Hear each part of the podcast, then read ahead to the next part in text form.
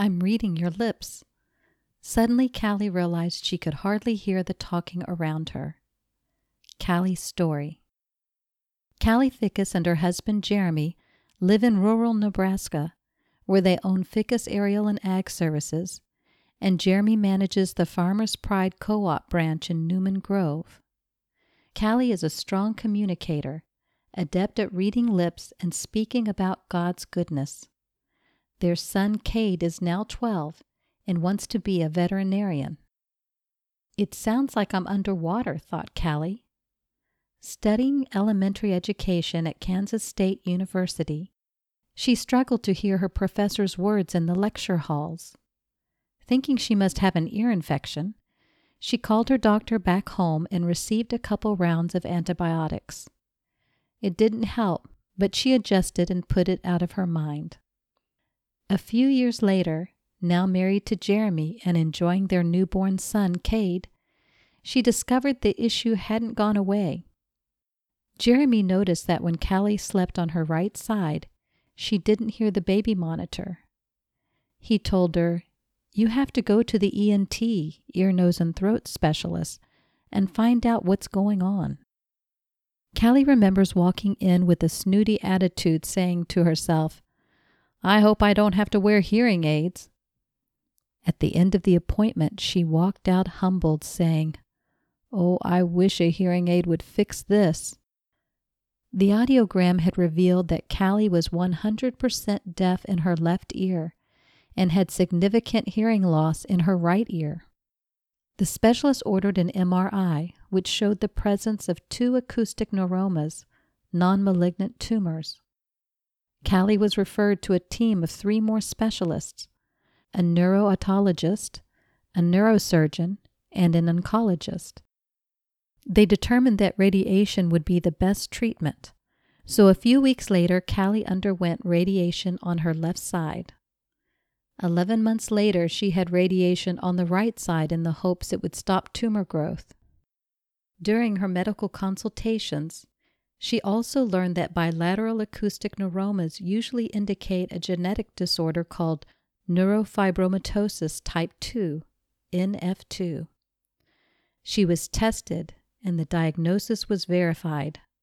She and Jeremy had their young son tested, and his results also came back positive. This confirmed that both Kallie and Cade have mutations in their NF2 genes, which regulate the production of a protein that functions as a tumor suppressor. While there are treatments to manage symptoms, there is no cure.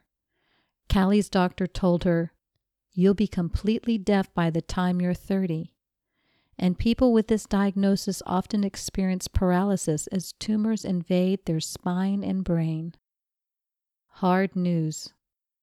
After hearing this news, and especially after her son's diagnosis, Kallie felt scared. But the verse she clung to and continues to claim is Deuteronomy 31, verse 8.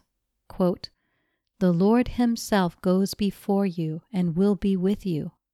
He will never leave you nor forsake you. Do not be afraid.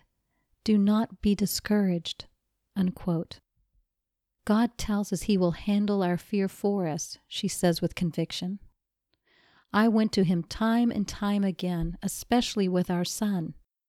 He has provided in His timing. I'm 35 and I'm not deaf. But however long I'm able to hear will be long enough, and I'm fulfilled knowing He will show me exactly how long is enough. Kallie says she also has an army of prayer warriors. She shares, We crumble at times, we're not always strong. But when we falter, we lean on like minded individuals, people who have faith and can help pick us up when our faith is in the valley. Her husband Jeremy is one of those people for her in Cade. He's our rock, she says. Our life expectancy isn't as long, and he took his vows before we knew I had this disorder, promising in sickness and in health. I can't imagine being him, knowing that his two people won't be around as long. But there hasn't been even one time when he's made me feel guilty.